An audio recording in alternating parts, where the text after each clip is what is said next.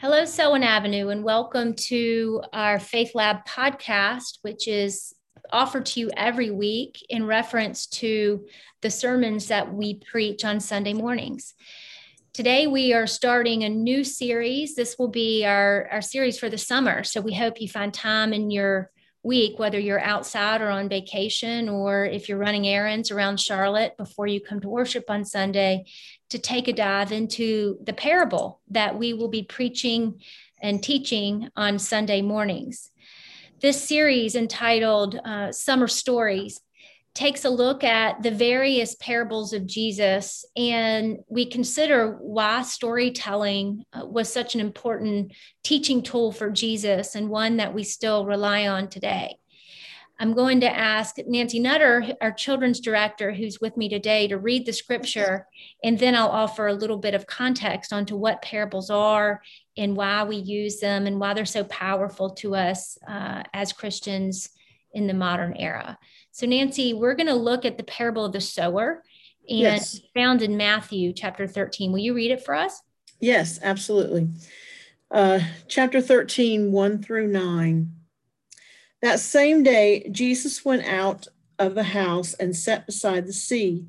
Such great crowds gathered around him that he was that he got into the boat and sat there, while the whole crowd stood on the beach. And he told them many things in parables, saying, Listen, a sower went out to sow, and as he sowed, some seeds fell on the path, and the birds came and ate them up. Other seeds fell on rocky ground where they did not, ha- not have much soil, and they sprang up quickly, since they had no depth of soil. But then the sun rose, and they were scorched. Since they had no root, they withered away. Other seeds fell among thorns, and the thorns grew up and choked them. Other seeds fell on good soil and brought forth grain, some a hundredfold, some sixty, some thirty. Let anyone with ears listen. Amen. Nancy, why do you think children like to hear stories so much?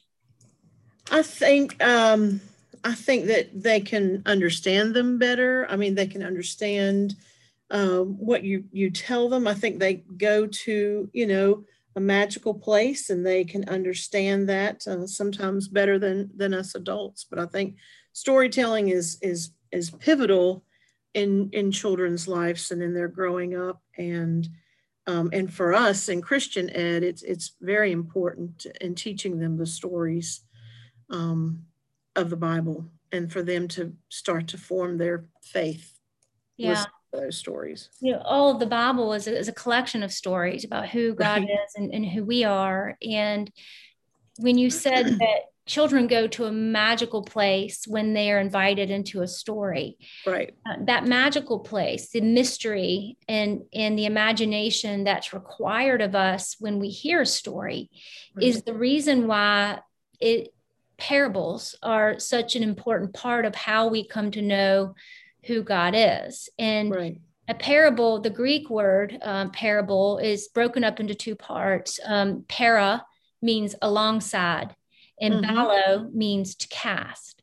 So as Jesus would use a, a, parable, this was this was a tradition of faith building that uh, was a natural part of his culture, and it was inherited from from the Jewish faith. Um, Jesus was a faithful Jew. And so right. throughout the Old Testament, where we have Proverbs, and the New Testament, where we have stories or parables, the, the mystery of, of the narrative itself um, forces us as hearers into an um, into the story, into into our imaginations. There, there's something that we get to do when we hear right. a parable. And so, as we consider this sower, uh, this sower parable, there, there's the storyteller, which is whom Jesus. Right. There are those who are hearing the story, right. the, the disciples, uh, right. and then there are those of us um, who who get to peer in. You know, so right. so typically in a parable, there there's whoever's in the story itself. There's Jesus and whoever's hearing it within the Bible and then there's the modern day reader or congregation who's also engaging the story. So we don't need to wrestle as much with, well, is this contextually true or fact? Um, we just know that God, that Jesus is sharing a truth.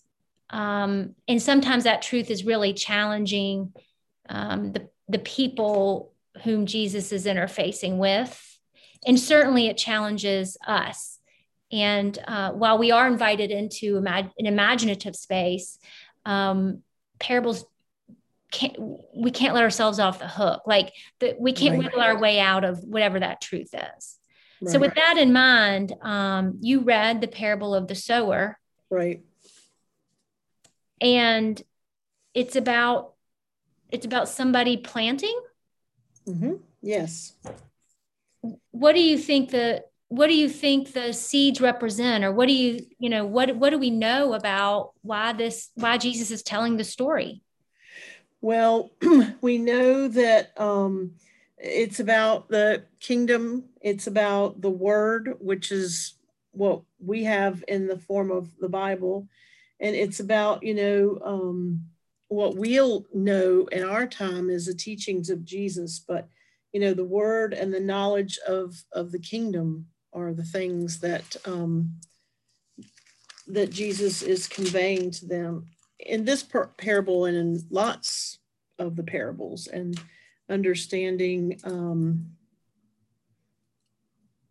the the way that we're the, the way that we're supposed to live and in this particular one i think it leads to listening and hearing the word and what we do with it when we've done that what yeah. we yeah so it's it's there's this group of disciples and jesus is basically uh giving them some instruction on how they might root themselves in God's right. word, you know. And right. so this imagery of roots is what's really yes. important. And yes. while we we can root ourselves in Christian faith, the ways we do that, I guess, are through right.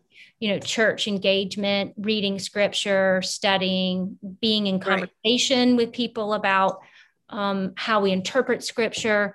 Um, our understanding in the Reformed faith is something that is a gift from God. So, like John Calvin would say that right. um, it is God who illumines our hearts so that we might understand, which is why we say faith in, in the Presbyterian Church. We talk a lot about faith seeking understanding. Right. So, a five year old can have faith.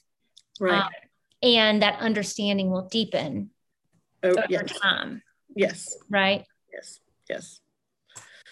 Yes, absolutely. And um, and yes, I like what you were saying about um, the roots. And I mean, in the in the parable, who who is a sower, um, Lori? I mean, what are we? Uh, is that a rhetorical question, or do you want you want me to take a stab at stab at that? Yes, um, are, are and and you too, the seeds and and what Jesus is trying to convey to us.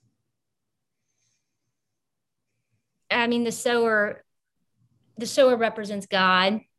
Mm-hmm. The seeds represent God's holy word of grace.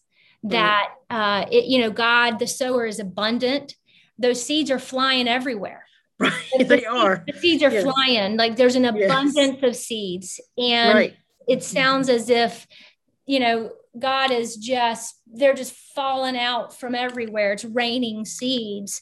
And generous, generous portions to all the birds are fed by those seeds um also you know so it's right. a sustaining nourishing gesture of god that we right. might be fed and that uh, god's grace and god's holy word will be rooted in, in something that will yes. grow in good soil and it's not ours to judge you know where the thorns are or where the rocky paths are but that we can trust and that we know that um, good soil will the, the seeds will take root in good soil right. Uh, and so ours our job is to cultivate that good soil uh, and and to expect the seeds to fall um, so that there might be generative new life and growth uh, right. and and we need not worry about where the thorns lie uh, and we can also acknowledge that um, we, we visit those rocky places as well. Um, mm-hmm. and God covers them. God covers them anyway. Yeah, I think that that you're right, and I also love at the end there that you know when we do hear and understand that we bear fruit and it yields this tremendous, you know, um, you know, harvest. And I think about the fact that I know that we are not um, works righteousness, but it is exciting to know that when we react to the word, we can do it in ways that um, that bear bear fruit. Yeah, and I think yeah. Selwyn's case, you know, we're I feel like since I've been here, we're very mission minded, and that's wonderful that I get that in the bearing of fruit. I mean, I think the question for us to consider might be um, what is it around us that that chokes God's word in our lives? Um, yeah.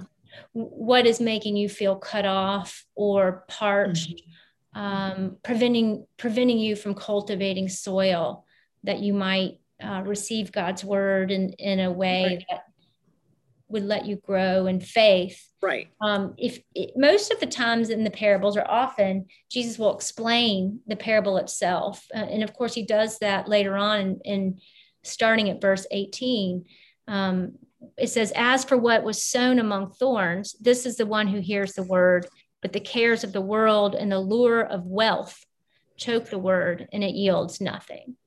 So. Mm um, our our other idols, which you know I think in America we can't dismiss greed, um, greed, wealth, sports, all the things. Yes.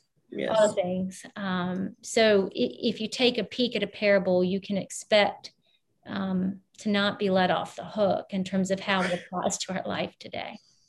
Yeah, and find yourself there in all of the different types of soils or different scenarios he's talking about, right? Would you mind offering us a prayer? No, that would be wonderful.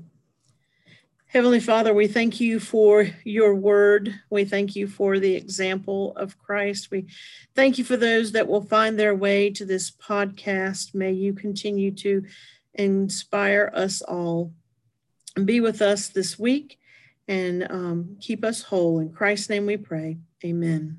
Amen. Thank you, Nancy. Everyone who's listening, have a good week and we'll see you on yes. Sunday. Yes.